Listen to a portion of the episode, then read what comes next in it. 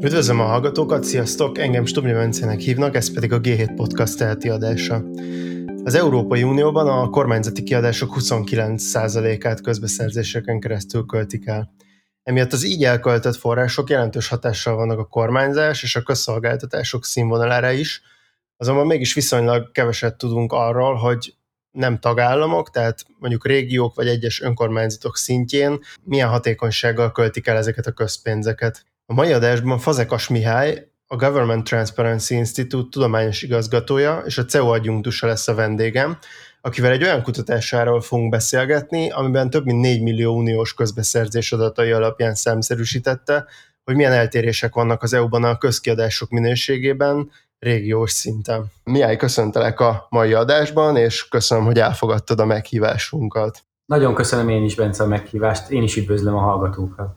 Szóval szerintem mielőtt rátérnénk a, a mondjuk az indexre, ami alapján mértétek a közkiadások minőségét, kezdjük egy kicsit távolabbról, és egy kicsit arról beszélj, hogy igazából mi a jelentősége annak, hogy milyen a közkiadásoknak a minősége, és milyen összefüggéseket találtatok ezzel kapcsolatban, mert ugye ezzel is foglalkoztatok a tanulmányban.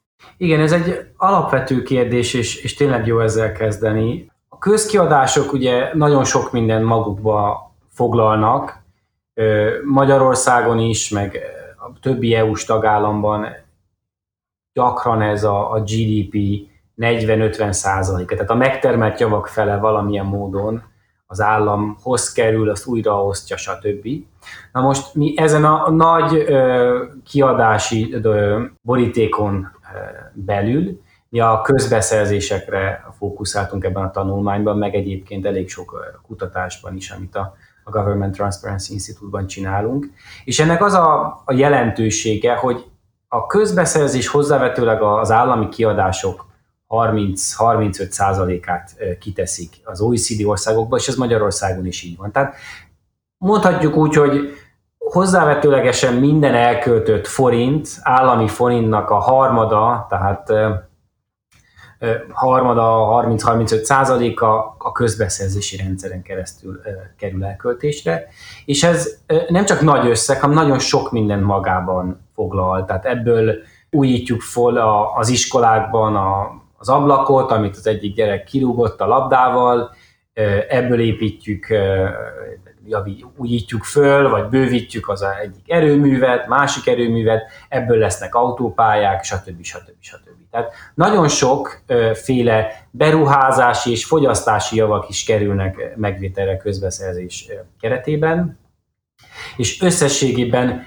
ezek a kiadások alapvetően biztosítják az állam működését, a közszolgáltatások létrehozását. Tehát így lesz iskolában épület, így tudjuk a gyerekeket oktatni, így lesz a kórházban ugye gyógyszer, így lesz koronavírus ö, oltás, tehát ezek alapvető dolgok. Na most azon túl, hogy ez nagy összeg, és elég nyilvánvalóan alapvető jelentősége van az állam és a társadalom működése és a gazdaság működése szempontjából. Mi megnéztük konkrétan, hogy a, a közbeszerzések és a ehhez kapcsolódó állami költések minősége milyen ö, fontos politikai és gazdasági változókkal függ össze. Ennek egy része klasszikus, alapvető jelentőség gazdasági változó, tehát például a, a fejlettség szintje, tehát a egyfőre jutó GDP-nek a mértéke erősen korrelál, és ha kicsit komolyabban megnézzük statisztikai módszerekkel, akkor nagyon szépen látszik, hogy ahogy javul a minőség ennek a költésnek, úgy a következő években megnövekszik a, a GDP növekedésének az üteme. Tehát érdemes beruházni abba, hogy a, a közbeszerzések minősége javuljon, mert ez kifizetődik a következő években, és javítja a, az országnak a, vagy az adott régiónak a növekedési potenciáját, a növekedési rátáját. És ezt nem nehéz belátni miért. Tehát, hogyha jobb a költés, akkor például jobb minőségi autópálya tud épülni gyorsabban, gyakran olcsóbban is. Tehát ebből egyszerűen az következik, hogy összegészében ugyanazért a pénzért, ugyanaz, ugyanazért a befizetett adóért több vagy jobb minőségű állami beruházás vagy állami közszolgáltatás jön létre. És ez visszahat, mert ugye, hogyha az autópálya meg a, vagy a metró elkészül két éve hamarabb, mint ténylegesen ugye elkészült, vagy elkészülhetett volna, akkor azt az emberek hamarabb tudják használni. Ha hamarabb születnek a beruházások, hamarabb növekszik meg a hatékonyság, vagy az emberek életminősége javul. Tehát ez egy nagyon jól dokumentált hatásmechanizmus, de ezen túl mi, mi ránéztünk több politikai, közpolitikai változóra. Ezek közül, amit kiemelnék, ne beszéljünk túl sokat erről, az, az a, a bizalom, a közbizalomnak a mértéke. Ez elég, eléggé más, mint a gazdasági változók, de szintén nagyon fontos társadalmi kohézió, meg az intézmények minősége szempontjából. Ezt úgy mérik a politika tudósok, hogy kérdőívben például megkérdezik az embert, hogy mennyire bízik ismeretlen emberekben. Tehát ez nagyon fontos, hogy nem a család, meg az ismerősökbe vetett bizalomról van itt szó, hanem az általános bizalom értéke. És ez nagyon fontos, mert hogyha az ember bízik ismeretlenekben is, akkor segít nekik, talál egy pénztárcát a, a földön, akkor fölveszi, nem elrakja a pénzt, hanem megpróbálja megkeresni, hogy ez kihez tartozik, vagy valaki ugye elesik az utcán, fölsegítik egymást az embereket. Kis példák, de ez mind az, ezeket mind próbálják megragadni a, a politika tudósok ezzel az egyszerű változóval, hogy mennyire bízunk, mennyire bízunk a, az ismeretlen emberekbe. És úgy látszik, hogy azokban a régiókban, ahol magasabb a, a közkiadásoknak a minősége, jobb a, a pénzköltésnek a, a transzparenciája, a hatékonyság, az elszámoltathatósága, ott nagyobb a bizalom, az általános bizalomnak a mértéke, és ez nagyon sok későbbi pozitív hatáshoz járult, tehát jobban működnek utána a, a, a közszolgáltatások is, hát gondoljunk a klasszik példára, a rendőrségre. A rendőrség nem tudja az összes információt begyűjteni a bűn ö, feltáráshoz, de az emberek bíznak az intézményekben, bíznak egymásban, akkor azt mondják, hogy van annak értelme, hogy felhívom a rendőrt, hogy hát valószínűleg valami nincs itt rendben. És az információ a rendőrségnek jobban működik a rendőrség. És millió ilyen példa van, és úgy tűnik, hogy érdemes beruházni a közkiadások minőségébe ebből a szempontból is, mert az erősíti a, ezt az általános bizalmat.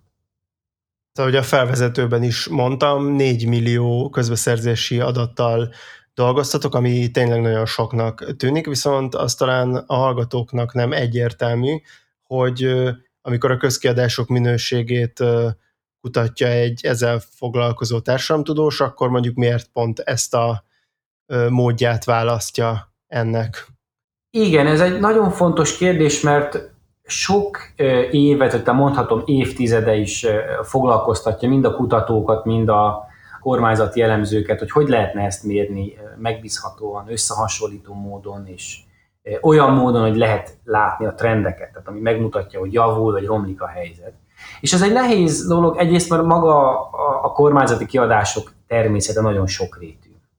Tehát ugye említettem a, az iskola ablakát kiavítani, meg egy erőművet építeni, nyilván nagyon, nagyon mások ezek. Tehát van egy ilyen probléma. Másik pedig az, hogy maga a mérés nagy részt ilyen kérdőíves felmérésekre alapult, tehát szakértőket megkérdeztük, percepció, benyomások, vélemények elsősorban, még ha informált is egy, egy szakértő, vagy, vagy az adott válaszadó, hogyha egy ilyen reprezentatív országos felmérést veszünk. Ezekkel az a baj, hogy nem kellőképpen megbízhatók, nem kellőképpen reagálnak a tényleges közpolitikai intézményi változásokra, és sokszor ezek nagyon nehezen megvalósítható, hogy kellő méretű, nagy mintán dolgozni. Egy, egy pozitív példa ebből a szempontból a, a Göteborgi Egyetem European Quality of Institutions index, ami egy regionális index, az nagyon nagy mintával dolgozik, 500 fős, hozzávetőleg 500 fős mintával régiónként. Ez egy nagyon drága, csak két-három évente lehet megcsinálni, és nem is annyira pontos, mert csak azokra a közkiadásokra tud fókuszálni, az emberek nap mint nap találkoznak. Ugye mi az átlagember nem nagyon találkozik egy autópályaépítéssel. Ugye? Találkozik az iskolával, vagy a rendőrrel, de például ezekkel a nagyobb beruházási elemekkel nem, nem, nem, nem látjuk, hogy a Mátrai erőművet most felújítják-e, vagy nem. Tehát ezt nem lehet kérdővel vizsgálni. Tehát más adatok kellenek, és ebből a szempontból a, a közbeszerzés adatok egy, egy, egy új és egy megbízható forrás, mert az Európai Uniós direktívák, amik a közbeszerzést szabályozzák, ezek egységesen vonatkoznak az összes tagállamra, adott szerződéses érték fölött, tehát össze lehet hasonlítani az adott közintézmények vagy, vagy vevők, állami vásárlóknak a viselkedését, mert a keretrendszer nagyjából azonos, legalábbis papíron, de ugye azért gyakorlatban is tudjuk, hogy maga a keretrendszer azért összehasonlítható. Tehát viselkedést tudunk összehasonlítani, nem pedig azt, hogy eltérőek a szabályok az adott országok között. Tehát ez nagyon fontos. Most ezek a direktívák vonatkoznak az összes tagállamra, központi kormányzatra, állami minisztériumokra, regionális és helyi intézményekre, ez nagyon fontos a regionális mérés szempontjából, de helyi közszolgáltatókra is, tehát vízművek, áramszolgáltatók, stb. Ezt a, ezeket a szabályokat követik, amikor vásárolnak, közbeszereznek. És ez igazából ez egy aranybánya, pont emiatt, hogy nagyon sok, ugye több mint 4 millió szerződésről van szó, amik önmagukban lefedik az EU GDP-nek 4-5 százalékát. Tehát csak ez az adatbázis az EU édes GDP-nek 4-5 százalékát lefedi, és rettentő részletes. Ugye sokan kritizálják ezeket a direktívákat, hogy túl bürokratikusak, és ez ebben sok igazság is van. De ennek a pozitív hozadéka, hogy rettenet sok adat van, a dátumok, a, az eljárási szabályok, az, hogy ki nyert, milyen összeget, pontosan milyen termékeket vásárolt az állam, milyen feltételekkel, ezek mind legyűjthetők egy adatbázisba, és ezért elemezhetők ebből a szempontból. Most a, a tanulmányban az volt ugye nagyon érdekes, hogy létrehoztatok egy indexet, ebből az adatbázisból kiindulva, ami ugye azért jó, mert egy viszonylag egyszerű módon számszerűsíti azt, hogy milyen a közkiadások minősége. Viszont szerintem akkor arról lenne érdemes egy kicsit beszélni, hogy ez az index, ez miből áll össze, tehát mi az, ami meghatározza a ti tanulmányotok alapján, hogy a, a közkiadásoknak milyen a minősége, ugye ez egy ilyen önmagában egy, egy ilyen fekete doboz, úgyhogy szerintem érdekes lenne átbeszélni azt, hogy ezen belül ti mit mértetek. És erre egy rövid reklám után rá is térhetünk azonnal. Társadalmi célú reklám következik. Miért káros a cigarettázás? Világszerte több mint egy milliárd ember dohányzik. A dohányzás káros következményeit mindenki ismeri, az okokat azonban kevesen. Ma már tudjuk, hogy nem elsősorban a nikotin, hanem az égés és az égés során keletkező füst és kátránya felelős a dohányzással kapcsolatos megbetegedésekért. A legjobb az, ha rá sem szokunk a dohányzásra.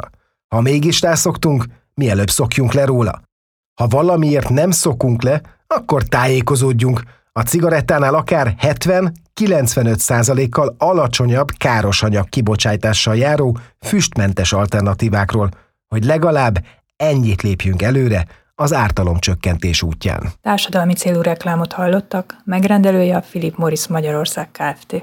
Ez egy nagyon ö, fontos kérdés, és igazából szerencsénk volt az index kialakításakor, hogy sok év ö, munkájára tudtunk a, támaszkodni, mind a kutatóintézetben, mind a, a világ minden táján dolgozó egyéb ö, kutatók munkájára.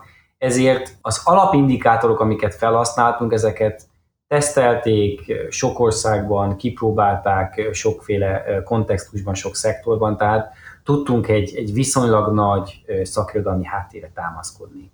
És ez azért nagyon fontos, pont amit említettél, hogy az, hogy a, a közszolgáltatások, közkiadások, vagy akár a közbeszerzés minősége, ezek, ezek nagyon komplex dolgok, sokdimenziós dolgok, és nehéz objektívan mérni, és objektivitás alatt itt azt értem, hogy nem szubjektív vélemények alapján azt mondani, hogy szerintem ez fontos, szerintem meg az, hanem kialakítani egy, egy mérési keretrendszert, ami hát nem teljesen, de legalább részben megragad sok különböző véleményt, sok különböző értékelési szempontot, és összevonja őket egyrészt egy, egy ilyen kompozit indikátorba, másrészt ilyen ezeknek a al komponenseibe, ami lehetővé teszi azt, hogy egyrészt objektíven, transzparensen összehasonlíthassunk teljesítményeket régiók között vagy időben, de a részleteket megőrzi, tehát ha valaki azt gondolja, hogy tetszik az index, de inkább ezt vagy azt az al komponest használnám, akkor az is lehetséges, és ezért publikáltuk az adatokat, és pontosan leírtuk, hogy melyik indikátor micsoda, hogy lehetőséget adjunk e, ennek a kreatív használatára a, a mérési eszköztárnak. Na most konkrétabban négy pillére van ennek a, a közkiadások minőségének és minőségét kifejező indikátornak. E, ezek a, a pillérek egyrészt transzparencia, másrészt versenyerőssége vagy intenzitása, harmadrészt a, az administratív hatékonyság, és legutolsó sorban pedig a korrupciónak a kontrollja, antikorrupciós minőség. Nem mennék bele a részletekbe, csak egy-egy példát kiemelnék, hogy a, a hallgatók valamennyi képet kapjanak arról, hogy mi is van az indexben. Tehát például a transzparencia a pillér egyik eleme, hogy milyen százalékban publikálják az információt az egyes ajánlatkérő, vásárló államintézmények, közbeszerző államintézmények. Tehát itt egyszerűen megnézzük, hogy milyen százalékban van a kötelezően publikálandó információk jelen, vannak jelen az ténylegesen megjelenített, hirdetett hirdetményekben. Tehát ez egy viselkedési indikátor, és nem nehéz látni, hogy miért fontos ez. Hogyha én egy pályázni szeretnék egy, egy közbeszerzési tender, hát szeretném tudni, hogy mikor van a pályázási határidő. Na most, ha rámegyek egy kiírásra, ami nincs ott a határidő, kötelező, tudjuk, mert nincs odaírva, üres, az egy probléma. A transzparencia szempontjából az mindenképpen egy probléma, de azt is tudjuk, és ezért emeltem ki, hogy sok év kutatásra tudunk támaszkodni, azt is tudjuk, hogy ezek a hiányzó információk ténylegesen befolyásolják a piaci viselkedést. Ha egy cég látja, hogy nincsenek alapinformációk kitöltve a hirdetménybe, az azt fogja jelenteni, hogy vagy nagyon alacsony minőségű a kiíró, vagy már tudják, hogy ki lesz a nyertes, tehát igazából nem akarják itt, hogy, hogy bárki pályázzon. Tehát a transzparenciának vannak fontos hatásai, és azokat az indikátorokat tudtuk itt kiválasztani, amelyek a szakirodalom alapján ténylegesen számítanak, tehát nem hasraütésszerűen, hanem, hanem, hanem követve a, a, a korábbi irodalmat. Tényleg kiemelve talán még egyet így az idő szűkösségére való tekintettel, administratív hatékonyság, ugye ez is egy nehezen mérhető dolog, de nagyon egyszerű indikátorokra támaszkodtunk. Az egyik például a döntéshozatalnak a sebessége. Tehát ha beadsz egy pályázatot, autópályát kell építeni, hát ez egy nagy tender, bonyolult, biztos eltart pár hétig a, a döntéshozatal, az értékelés, stb. De ha az elhúzódik fél egy évig, mert van erre példa, az problémás, mert elmennek a alapanyagárak, stb. Tehát e, megint az van, hogy világos koncepcionálisan, hogy a sebesség fontos, az egy minőségi mutató, e, ha nagyon hosszú ideig tart a döntéshozatal, az, az az állam kiszámíthatóságát csökkenti, és megint ez azért fontos az az indikátor, mert tudjuk, hogy van konkrét gazdasági hatása.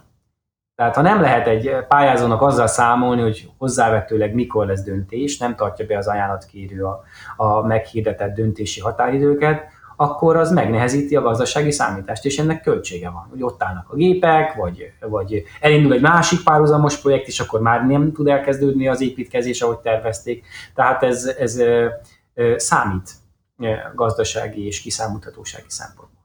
Még szeretnélek kérdezni uniós trendekről is, de mivel szerintem a magyar hallgatóknak elsősorban azért az az érdekes, hogy, hogy Magyarországra vonatkozóan mi derül ki ebből a kutatásból. Szerintem térjünk rá arra, hogy egyrészt regionális szinten Magyarországon belül mi derül ki a tanulmány alapján, másrészt pedig egy kicsit még ezekre a komponensekre akkor visszatérhetsz azáltal, hogy, hogy akkor azt foglalt kérlek össze, hogy Magyarország miben erős, és miben gyenge ezek közül. Ez egy, ez, ez egy komplex kérdés, egyrészt mert tíz éves idősort dolgoztunk föl, tehát elég sok minden változik ennyi idő alatt. Másrészt pedig, hogy az előbb említettük, több pillére, több komponense van ennek az indikátornak, tehát sok felé mennek a dolgok. Ez egy erősség a, a módszertanak, de ugyanakkor persze egy komplexitást jelenít meg, amit össze kell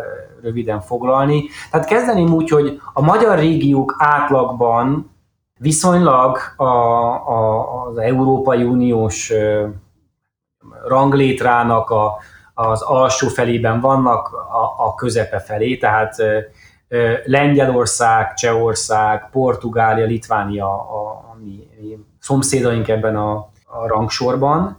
Tehát összességében ez az egy ilyen eléggé magas szintű összehasonlítás, ebből a szempontból nincs, nincs meglepő.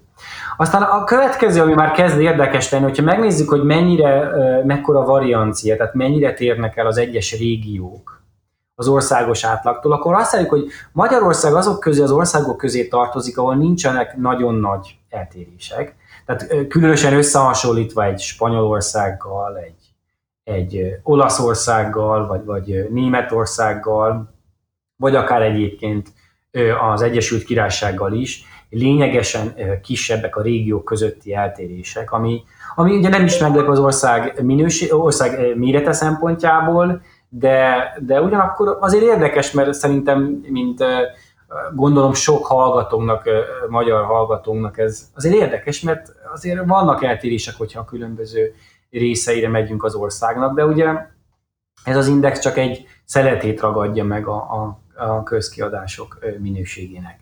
Na most, hogyha elkezdünk abban gondolkodni, hogy hol jobb, hol rosszabb, ugye ez egy gyakori kérdés, összességében elsősorban közép Magyarország, tehát a budapesti régió és az Észak-Dunántúli régió, a, amik jól teljesítenek, tehát Székesfehérvár és a többi, Esztergom. A Magyarországon belüli ranglétának az alján Dél-Dunántúl és a Délalföld vannak, ugye ezek is ugye, hogy megnézzük a, a fejlettségi rangsort, ugye ez nagyon hasonló.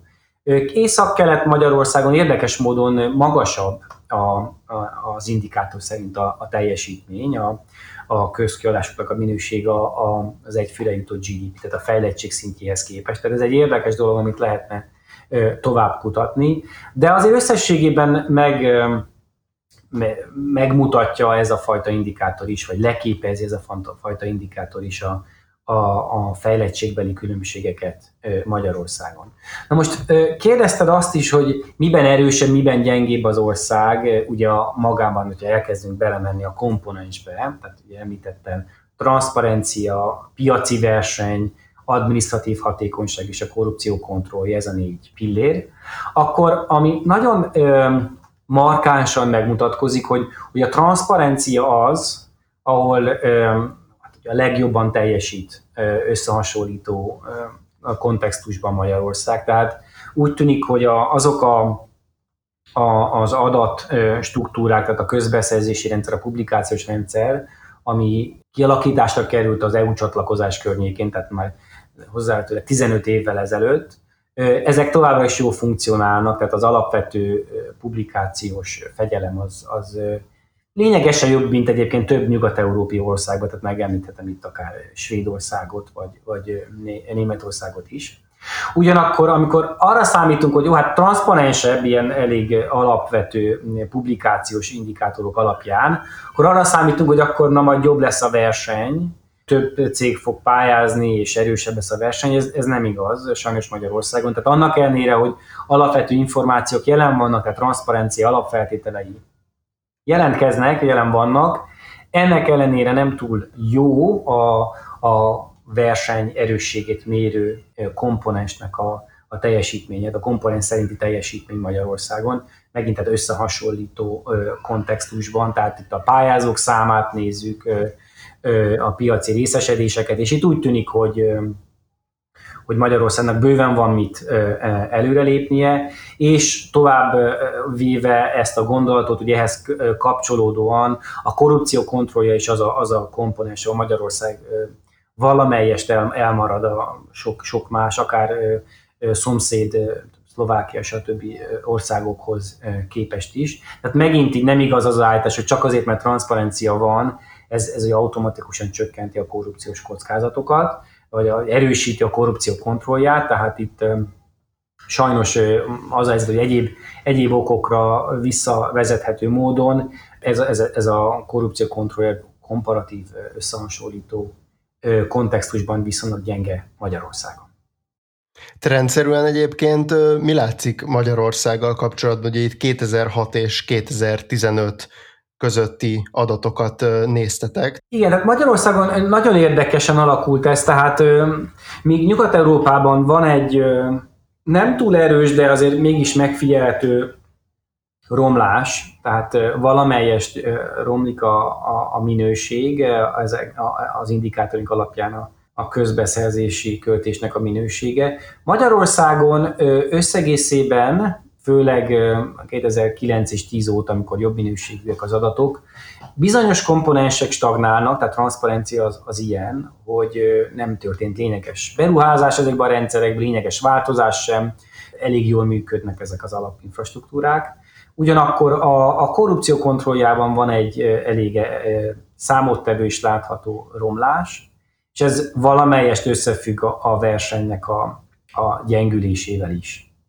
Na most ez a kettő nyilván összefügg, mert hogyha nagyon kevés a pályázó, és azok a, a, a, a, a szokott, régóta ismert nevek, akkor, akkor nyilván a, a korrupciónak a kockázata is nagyobb, mert a korrupcióhoz alapvetően bizalom kell, az egy informális szerződésekre alapul a, a korrupció, tehát ezek a feltételek, a gyengülő versenynek a, a feltételei azok egyben a, a korrupciónak a kockázatát is növeli. Ezt, ezt mindenképpen ezt a, ezt a két irányú változást lehetett egy vagy egy stagnálás az alapinfrastruktúrába, másrészt meg egy lassú, de, de észrevehető romlása a korrupciós kontrolloknak.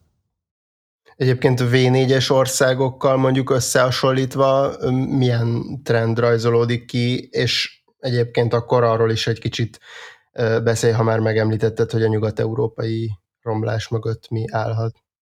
Kezdjük regionálisan, tehát V4, a kelet-európai összehasonlítás és aztán Nyugat-Európa. Tehát ez is nagyon érdekes, hogy beszélünk V4-ekről, de azért igazából elég eltérő országokról van szó. Szóval Lengyelország egy méreténél, meg a történelménél fogva is egy külön történet.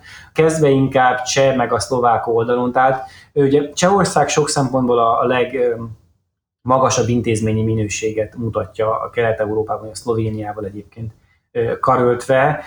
Itt van javulás egy egész magas szintről, tehát messze, messze meghaladja a román vagy akár a, a bolgár intézményi minőséget az indikátorink alapján. Szlovákia az az ország, amelyik számottevő javulást tudott felmutatni, korrupciós kontroll és verseny szempontjából is, tehát ez egy nagyon érdekes és egyébként elég jól dokumentált azok a fajta a reformok, amiket bevezettek az elmúlt tíz évben, hozzátek tíz évben, ezek össze, összességében, tehát nem lehet visszavezetni egy, egy, egy konkrét reformra, hanem a reform csomagra és a folyamatos ezeknek a továbbépítésére, ez, ezek úgy nézni, hogy kifizetődnek. Tehát az sem véletlen, hogy a, hogy a szlovák GDP per fő az most már elhagyta a magyart lényegesen, tehát a bérek is magasabbak, a fejlettségi szint is növekszik, és a, ha az intézményi minőségi indikátorok valamennyire felhasználhatók előrejelzésre, ez, ez a különbség Magyarország és, és Szlovákia között valószínűleg tovább fog növekedni Szlovákia javára. Mert mondom, ők beruháztak ezekbe az intézményekbe, ezekbe a, a, a kapacitásokba és rendszerekbe, és ezek, ezek meghozzák, meg kiérlelik a maguk gyümölcseit néhány éven belül. Na most Lengyelország egy érdekes történet, és talán az nehezebb is elmondani, mert ugye nagyon sokszínű. Ugye Lengyelország az az ország kelet-európai régióban, amelyik a, legnagyobb és a legsokszínűbb regionális különbségek tekintetében. Tehát nem tudnék egy történetet mondani ebből kifolyólag. Vannak összegészében valamelyest pozitív fejlemények, de nem, nem igaz ez minden régióra. Na most akkor rátérve Nyugat-Európára is talán akkor ez, ezzel ezt a történetet kerekké tudjuk tenni. Ugye nem meglepő módon a, a, az EU alapító tagállamai és a, legfejlettebb országok Európában legjobban teljesítenek elég sok dimenzióban azok közül, amiket mi mértünk. Tehát most itt Hollandiára gondolok, Franciaországra gondolok, Dániára, ezekre az a, a nyugat-európai országokra.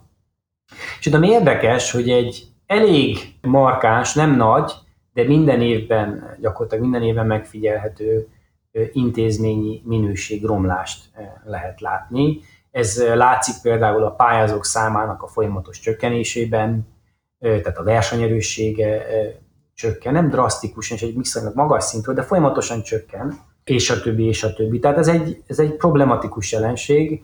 Talán, hogyha elkezdünk erről beszélgetni, hogy miért is alakulhat ez így, maga a tanulmány ugye nem tért ki az összes ilyen érdekes eredménynek az okaira alapmélyen, mert ugye ezek külön elemzést igényelnek, tehát csak egy-egy ilyen ötletet tudok felvillantani, de az biztos ugye, hogy, hogy az elemzés az elmúlt tíz évre vonatkozik, 10, 15 éve, tehát visszamegy 2008-as válságig, ugye a gazdasági, pénzügyi válságig, és ezt ne, ne felejtsük el, hogy most már a Covid is itt volt, meg nem tudom én hány év eltelt azóta, ez könnyű elfelejteni, de szerintem ne felejtsük el azt, hogy az a válság egy, egy, egy nagy sokkot jelentett a gazdaságoknak is, és a, a, az állami szervezeteknek is, a kormányoknak. És az egyik reakció sok országban ugye a bérek befagyasztása, a közszolgál, köz alkalmazotti bérek befagyasztása, egyrészt, másrészt meg a létszám csökkentése, tehát ugye a válság elsőjében nagy költekezés volt, és aztán pedig ugye a pénzt meg, kell, meg kellett húzni a nadrágszíjat, hogy a, a túlköltekezést lehessen ellensúlyozni, és a, a költségvetési deficitek csökkenjenek. Na most, hogyha megvágjuk a közszolgák, mondjuk a közbeszerzése foglalkozó állami alkalmazottak bérét, lecsökkentjük a létszámukat, akkor nem meglepő, hogy kevéssé lesznek motiváltak, kevesebb idejük lesz, nagyértékű szerződések, vagy fontos szerződések, tenderek lebonyolítására. Ebből az fog következni, hogy romlik ezeknek a költéseknek a minősége, és ugyanezt nem számolta még ki senki, de remélem valaki megteszi majd, hogy lehet, hogy amit megspórolunk béreken, azt szépen elveszítjük azon, hogy nem három pályázó lesz az autópálya, hanem csak kettő, és ezért fölmennek az árak 5-10 kal mert ugye nem nehéz látni azt, hogy persze a béreken sokat lehet spórolni, de hát egy-egy autópálya szerződés az közel annyi pénzt tud elvinni, mint ezek a, ezek a spórolások. Szóval ez egy olyan ilyen trade-off, ha szabad ezt így mondanom, amit, amit nem biztos, hogy sikerült jól átgondolni minden országban, és most látjuk ennek a hatását, és ami nagyon fontos eredménye a kutatásnak, hogy ha idén csökken egy pár százaléka a, a közkiadásoknak a minősége, azután évekig hatással lesz a növekedési potenciára, a, a, a GDP per főre. És ezek a döntések meglettek hozzá tíz éve, és ez a mai napig éreztetik hatásukat. Hát ezek alapján, amiket elmondtál, úgy tűnik, hogy egyébként még elég sok újabb kutatás is benne van ebben a, a tanulmányban, úgyhogy ezt mindenképpen majd érdemes lesz nekem is követni, hogy még milyen kutatásokkal rukoltak elő. Úgyhogy köszönöm szépen Fazekas Miálynak, hogy a vendégem volt a héten. Nagyon szépen köszönöm. A hallgatóknak pedig köszönöm, hogy itt voltak velünk, iratkozzatok fel ránk ott, a podcastokat hallgatjátok, és ha tehetitek, akkor támogassatok minket úgy, mint hogyha előfizetnétek alapra a g7.hu per támogatás oldalon. Én Stumja Bence a G7 újságírója vagyok, a G7 podcastot hallottátok.